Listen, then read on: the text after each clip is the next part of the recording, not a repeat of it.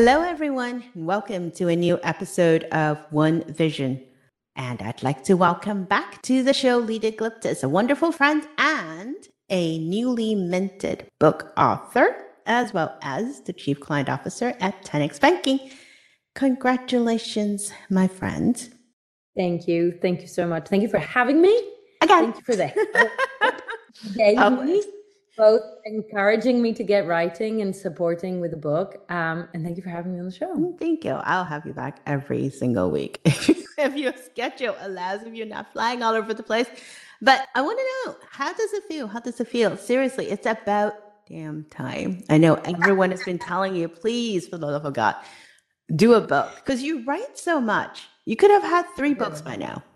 I know that is actually true. and the reality is, I, I probably have produced three wor- three books worth of, of blogs. But as you know, the book isn't a collection of the blogs, even though it sort of started life um, intending to be something like that. That's not where we ended up. It just didn't work. Um, the themes are very familiar. So for readers of the blog, um, the themes in the book are very familiar, but uh, just piecing them together did not work. And I ended up reworking the themes and sort of uh, going deeper into detail and a wider narrative. I really thoroughly enjoyed writing. So I had them the exact same roller coaster of emotions as I did when I was doing my PhD, which is I started thinking I'm going to do one thing, ended up doing something entirely different, fell in love with the second thing and really enjoyed writing. Absolutely hated every word of it while I was editing and getting it ready for publication. And then um, and then sort of by the end you have that feeling almost like frodo and the ring that you don't want to let go of it because you could go on polishing and tweaking forever. So that series of emotions was identical to when i was doing my phd what was very different is that you know you put your phd into the ether and then you have an exam right? And then you have to defend it and, and you have no idea what the reception will be. Whereas this book um, has a community and although there's always a possibility and the hope that it will get into the hands of a lot more people than than the column does and you know open a, a sort of new audience for me. Um, the reality is that I, I was writing for my community. I was I, I know the audience. So the there was a, a moment of like communion when when you put it out into the world and it's like I, I actually can can visualize the first batch of readers. I, I know who they are. I may not have met them in real life, but I know who they are. And that's an amazing feeling.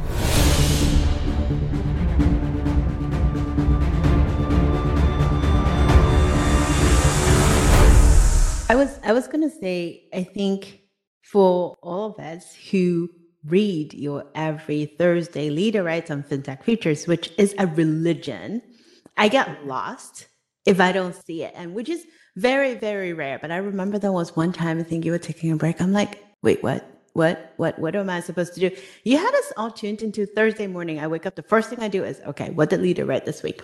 It's, um, so, so it, it feels like every week when you write, you're writing to us personally. I'm like, oh, wait, no, this is me. Oh, no, no, this is not. But it feels like that. And everything about what you write is very personal, it's very Leda like. Um, so when I when I saw the um, the title for the book, "Bankers Like Us," I'm like, oh, oh, here you go again. It's us, the theme about like us. Um, yeah. But the book is is is personal to to us. It's personal to you because you make a lot of reference about your own personal experience, your own personal journey as an immigrant um, in a foreign lands. You mentioned about you know having two suitcases, moving to a new place, and starting a new life. Um, I, I, think a lot of us who are transplants can totally understand it. But what are some of the key takeaway messages for your readers? And what are you what are you hoping for them to get out from reading Leda? There's there's so much I'd like to say, but if I distill it down, part of it is you're not alone. I found a community that taught me I am not alone and that community is both physical and online it's uh, it's people we work with it's people we interact with on a sort of uh, more public forum, but also friendships that have come through this industry. How many times have you guided me through um, crises of of the moment? And those those um, those friendships or, partnerships of like-minded people have been absolutely pivotal in my career and growth. So the first thing that the book does is you're not alone in thinking that some of this is crazy, in thinking there must be another way. You, you are not alone the second piece is more of a call to arms. And I know that this is something that's close to your heart and, and close to the work you did in, in Beyond Good. Is change is not an abstraction. And it's incumbent upon all of us to make material changes to the way we work. What I've tried to do with the book is create a gradient of options that start from the very, very small to the very, very big. And the the implication is you don't need to lead a revolution. You don't need to engage in behavior that is so disruptive to the status quo that you might lose your job. You can actually resist the worst of our industry in a way that is hugely constructive to both your career and the organization you're in. And it is about that personal accountability and honesty with yourself of how willing and able you are to take on a big piece of change, yes or no. If you're not able to drive big change, either because you don't want to, you don't have the appetite, or if you don't have the, the reach, you can still make meaningful material change to yourself and the organization in, in small ways from exactly where you are. But the book follows the, the logic through to its logical conclusion, saying we have technology at our disposal that is makes it possible to reimagine all the big questions. And if we are to do that, where could we end up? And the choice to do that, admittedly, is a difficult one and it comes with responsibility and it obviously needs to come with a, a certain degree of power and influence because otherwise you can't execute against it. But it's not an abstraction. It's not a, a thing for someone else out there to do. It's right here and right now with whoever's in the room right?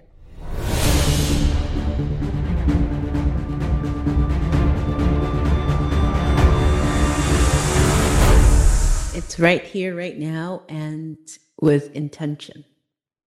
And you, you did mention that word, and, and it popped in my face as you could imagine it would. You, you touched on so many of my own personal favorite topics in the book. As I said, every time when I read this stuff, I'm like, oh, Leda's talking to me. No, Leda's not talking to me. She's talking to all of us.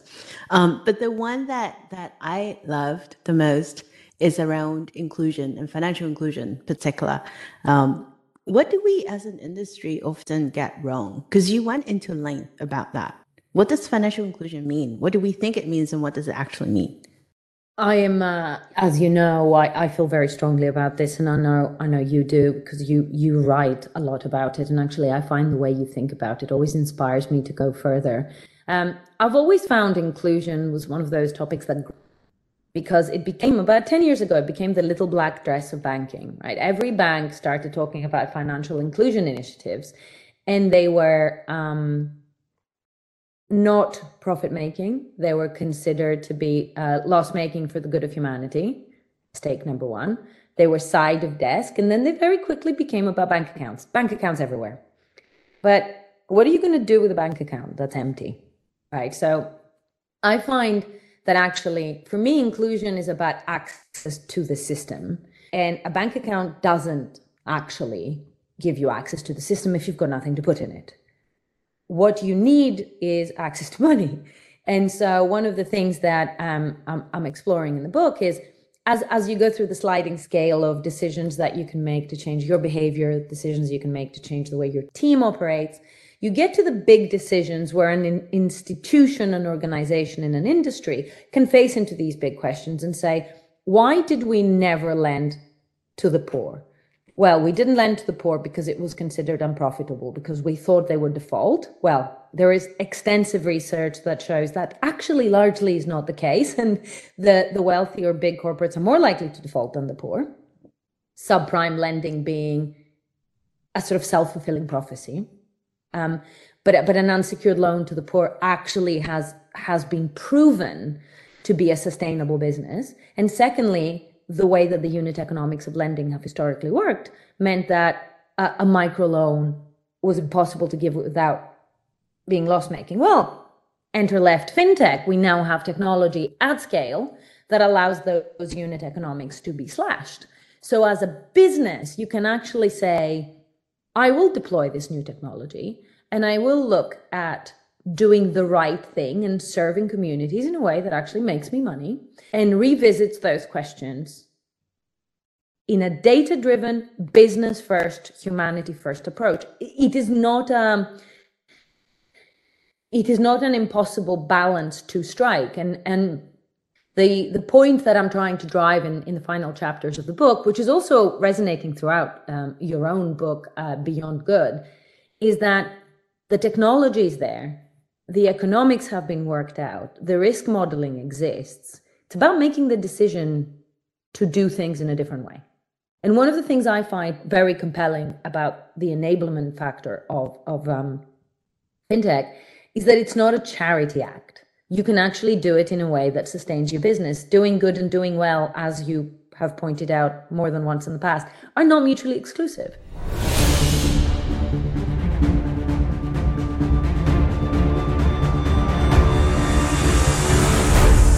they're not mutually exclusive and yet the bias exists and I, think it's something that has existed for a long time and what i do worry is that until we can remove that regardless of what ai we have even with an ai we still need to remove the biases from the data from the past but it's going to be a long long long journey um so long that i don't even know what we would see by the time like kids start working. Um, this is the pessimistic side of me, the side, just like what you were just saying, right? Technology is there. The unit economics has worked out.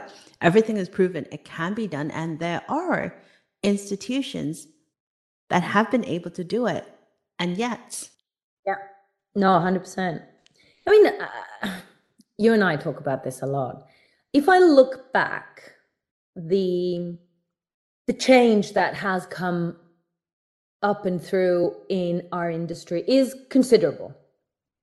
Um, if I compare when I started green screens and super users and telex, um, so we've come a very, very long way, right? But the pace is still not in line with the economy and it's not in line with the economy because our industry is, is consciously dragging its feet. So although the optimistic side of me says well we have made a lot of progress the pessimistic side of me says that if i had the confidence to call it out when i started the themes of my book wouldn't have been much different 15 20 years ago than they are now the the human and organizational component that makes having the hard conversations and doing this work hard that's the piece that hasn't actually progressed enough. There's definitely some change. Um, you know 10 15 years ago we wouldn't be having this conversation in public without like seriously career limiting implications and now we are. So so there's definitely change. But if i look back at the themes of what makes it hard the progress is even slower there than than it is on the technical side and i really do think that we've reached the point where the, the low hanging the low hanging fruit has been reaped. The stuff that can be done without transforming culturally and without completely overhauling our infrastructure, that, that stuff has been done. Like the next phase cannot come with half measures.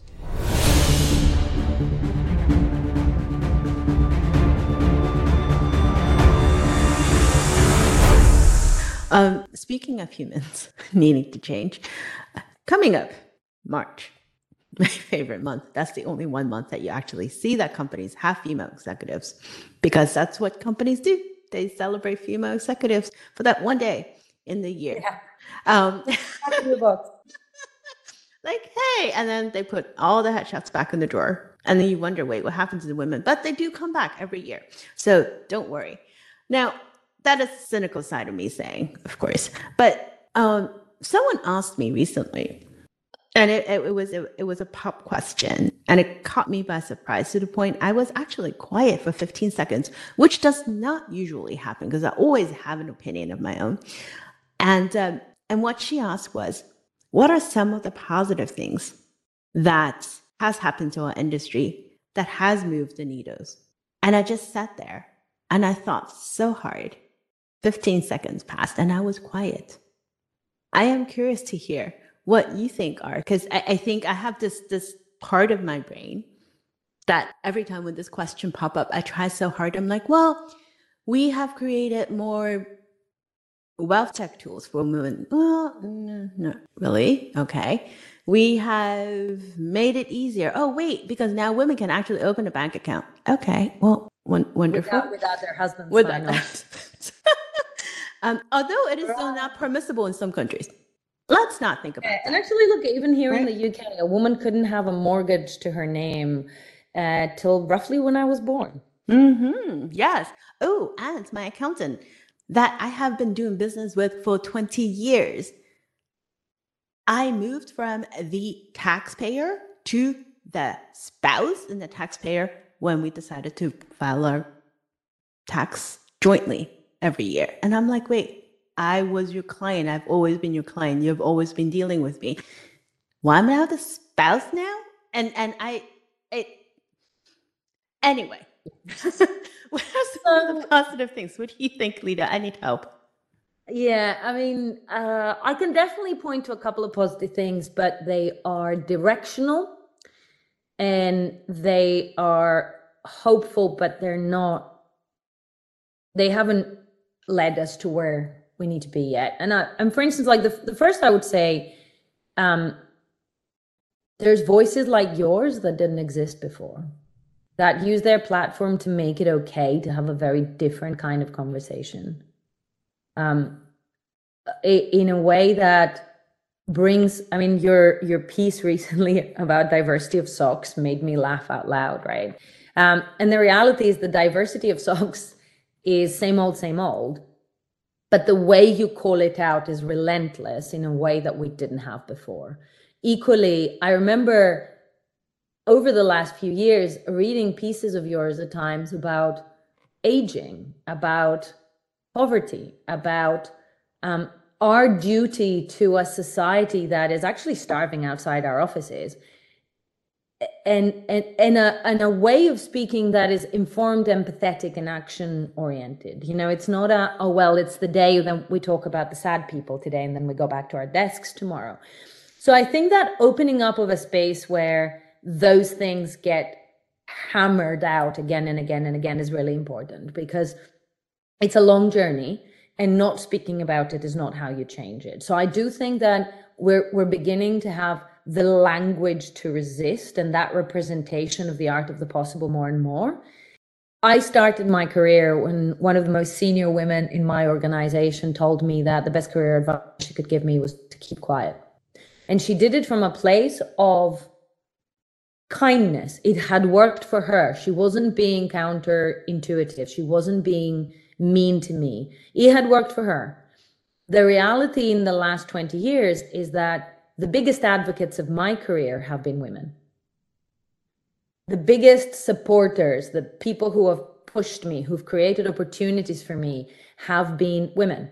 Um, you opening up opportunities, giving me an even bigger platform.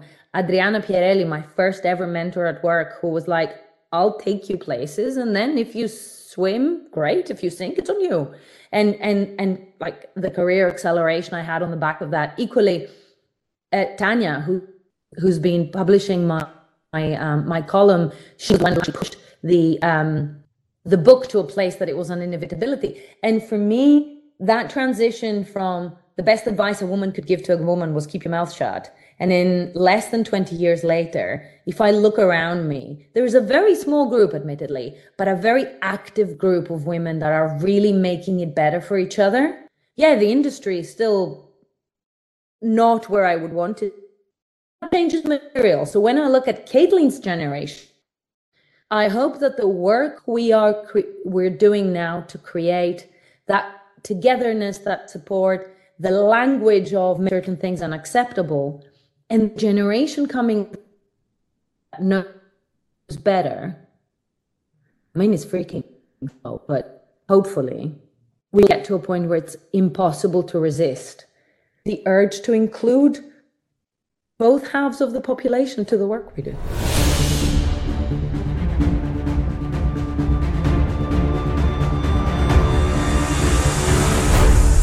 There is hope. Um, there is hope. When you talked about the advice you got to keep quiet, I remember the first advice I got back in the 90s was how to dress and where to sit and position yourselves in a room of men.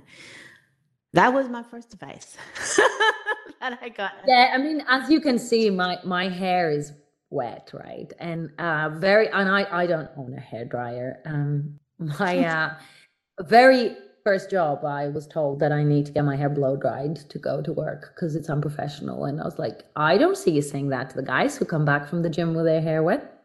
Mm-hmm. Yeah.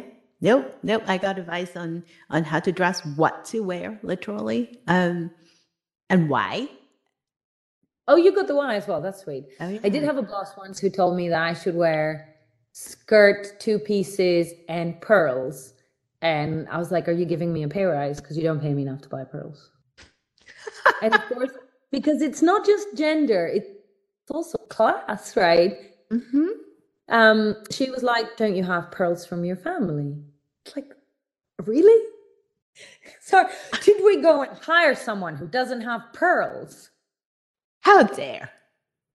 How dare Yeah. you, Leda, show up to work without Can you pearls? imagine your your job description? You need this much experience, this much exposure to to this particular market, this, this, this, and pearls. and pearls. Oh, I think I'm going to have a lot of fun with my next post. Thanks for the inspiration. And by the way, the uh, the title for diversity of socks that was full credit to Sonia. Um, it was a trigger. That was a trigger I I went through. Um, so there was a conference that happened the week right before I, I did the article, and uh, I've gotten multiple people pinging me with multiple pictures, and they all said the same thing. And um, and uh, I noticed the only diversity in the dozen pictures that I've gotten was socks. There was no other diversity to be found. So that was that was the title. Um, and thank you, Sonia, for the inspiration. But uh, let, let's let's move on a little bit. Let's let's talk about something fun. So looking back at all the roles you've played, um, all the different companies you've worked with, even, um, and all the teams you've been with, other than pearls, if you were to turn back time, were there anything you have, you would have changed and why? Because you worked in banks, you worked in fintech startups, you did a lot of things, and you, my friend, is Dr. Leda Glyptis. So would you have changed anything? Um, it's uh, it's very um, it's very hard to know the things you could have changed, um, and not change the outcome. I have a have a piece of original artwork in my bedroom that I picked up in New Orleans about ten years ago. That says, um, can tell you about my adventures beginning from this morning, but there's no use going back to yesterday. I was a different person there, and I think there's a there's an element of if I were to change the thing I'm about to tell you, would I have ended up in the same place? But the reality is that uh, in our industry uh, is is serious and and and sort of constraining now. It was even worse when you and I started, right? It was a very hierarchical place where you earned your right to an opinion by being middle aged, right? So when you have the offense of youth, you have to keep your head down a little bit and, and learn and observe. Um, I um, as as I do um, describe in the book, I felt, felt that I was at a disadvantage when I entered banking because I I had come in from academia, and rather than being made to feel like I had a, an additional set of skills to contribute to the party, I was made to feel like I had wasted time and I was behind my peers. Um, as you can imagine, that didn't last very long. But it's also it's an interesting power dynamic to to create. And then, of course, I was doing it all in a language that wasn't my first language. Uh, it was it was new. Everything was conducive to like keep your head down, be quiet, work hard, be serious, and and I did that for a very long time. And I'm, I'm grateful for the hard yards because you learn. But it took me a, a very long time to give myself permission to question the madness. Like once i started there was no stopping it.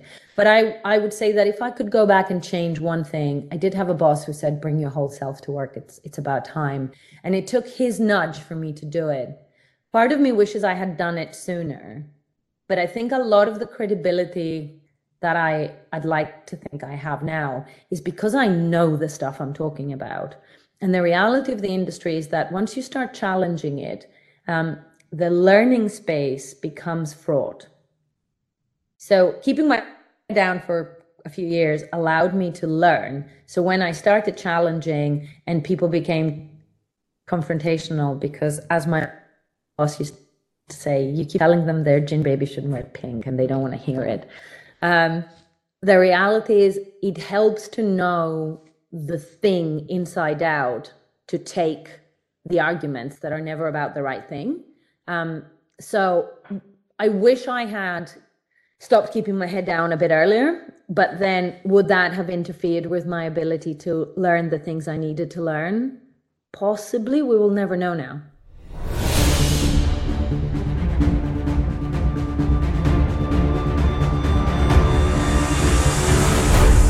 But you know what? We like how you are right now. So please do not change. Um, you've given us so much and continue to give us so much.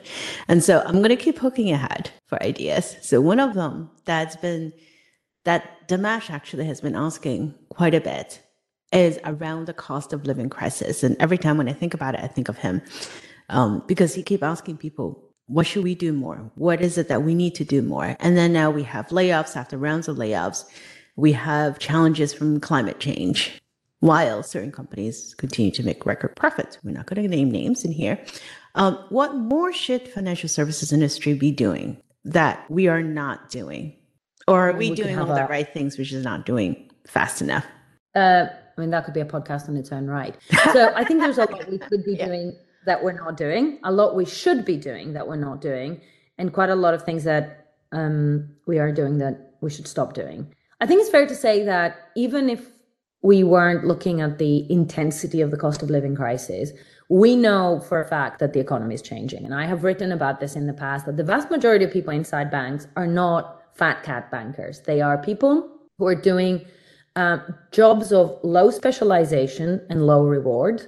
They will be uh, in a job that doesn't necessarily pay more than a bookstore clerk and they are in those super, super siloed verticals. And they're the people who are going to be hit the hardest by digitization. So even before the cost of living crisis, if your job is to issue bond coupons or to do account maintenance in a retail bank branch, we as as institutions, we know for a fact that we're on a path that eliminates those roles in the space of five, ten years. Are we doing enough to hire in a way that doesn't expose these individuals to sudden redundancy. Because yes, you're going to need fewer people, but are you sizing your teams to coincide with their retirement so that you don't create false promises that allows people who are still in your workforce to retrain in a meaningful way, either to stay with you or to have a skill set that's useful for a digital economy. We don't do enough of that. And actually, we know the inputs. It wouldn't be so hard to to actually start having that workforce planning doesn't do that feast of famine thing that banks have been doing. The the other piece is that we have always been um, like alpha hunters about talent. We've always gone after the people who've already done it, who've already done it with one of our competitors. Um, and and that's how we've ended up with like diversity of socks essentially, right? Because people um, because you, are in an ever narrowing demographic. Meanwhile the society outside your office is not represented inside both from a diversity of of, of gender of sexuality of ethnicity of accents of cultural backgrounds. Um, and there is a world where we can become immersed in the communities we operate in and and and create those like, do you realize how cheap and easy it would be to create some training academies for local communities and then hire those people? It will be cheaper as well, not just the right thing to do. So there's a lot that um, we could do from a very pragmatic perspective, and all of it would drive long term change. It wouldn't fix anything short term. Like the only things we can do to fix things short term is be, be a good human. But the fact that we can't do something for the short term doesn't mean we shouldn't start fixing the long term because you know today's long term will be tomorrow's short term and now is the chance to actually do something about it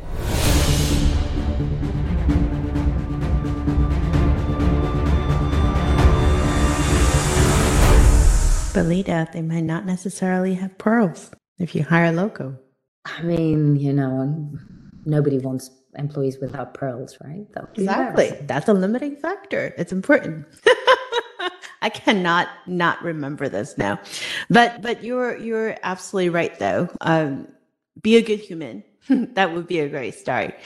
Um, and I, I can almost think a lot of the inaction or the illusion of inaction. It's it's pointing to it's not my problem, or it is a bigger problem than than me, or I'm being judged by this particular quota and not the value I can create long term. I don't want to be in here creating all this change is going to cost me so much and having to explain yeah. to the board why am I doing this? What are we doing? Because in 10 years time the board's not going to be there. So I don't quite uh, know how we can get out of that. You you you you balanced it perfectly though because people oscillate between not my problem and bigger problem than me. And and a lot of your writing really goes to the heart of not my problem because at the end of the day as a human yeah as all of it is your problem. It affects you directly or indirectly and it takes a degree of um, willful ignorance to not see that. But the thing that i i tried to tackle in the last couple of chapters of, of my book was a bigger problem than me because you're absolutely right. So much of the inaction for the bigger things hides behind I care. I do believe it's my problem, but it's it's bigger than me. And and and the the point I'm trying to drive is well is it? Because if we are sitting in positions of influence and reach, if we have a series of decision makers in large organizations, regulators coming together to have these conversations as they are again and again in the industry, where is that learned helplessness coming from? Who is above you who's empowered to make this decision? And I genuinely believe that there is a world where there can be a dialogue with your board, there can be a dialogue with your regulator. And if you are the CEO of a big bank, how is it bigger than you? And maybe it needs more than one bank and you can create a consortium, but I'm pretty sure there are not many problems that have a solution that requires a bank that are bigger than some of the decision makers who have learned that helplessness. And I think part of that is time horizons. If you're operating on a quarter by quarter review time horizon, then it's not that the problem is bigger than you. It's that the um, the window for return on whatever choices you make is too long for when you're going to be measured against. And that has been one of the biggest stumbling blocks of all the uh, digital work we've been doing over the last few years and the fact that we've we've focused on uh, things that were easier wins that didn't go very deep in the infrastructure. I wrote this piece for our fintech power 50 um, magazine a couple of years ago. I don't know if you remember it. I want my bling where i can see it. Because um because that's exactly what we did as an industry. We went for things that could show return in a shorter period of time. But we have started learning the hard way that certain things can't be done in a quarter. So, as we are training our boards and our decision makers to move to a time horizon that is more aligned with the effort and the outcome, I think these, um, the not my problem and bigger than me excuses will have to be parked. And it becomes a question of leadership. It, it becomes a question of stomach. Do you have the stomach to do what is needed? Because at the end of the day, if you're the CEO of a globally systemic financial institution and you think that addressing how you provide access to financial instruments and how you monetize that access is a bigger problem than you, you're in the wrong job. You're the wrong guy for the job. Pack your socks and let a girl in. I can totally see you saying that on stage too, for some reason. Um, before we let you go, yes, I think we need to make sure you do a few of those this year. Um, and with the book in your hand, bankers like us, pack your bag. get the book. Hold on. so, where can we find bankers like us? It's available on Amazon and the Routledge website directly from the publishers. And please be sure when you do get a book, snap a picture of happy face and send it to Leda. So thank you so much, my friend, for joining us today and best of luck. And I will see you in London. And for the rest of our audience, thank you for joining us for another episode of One Vision. We will talk to you all next week.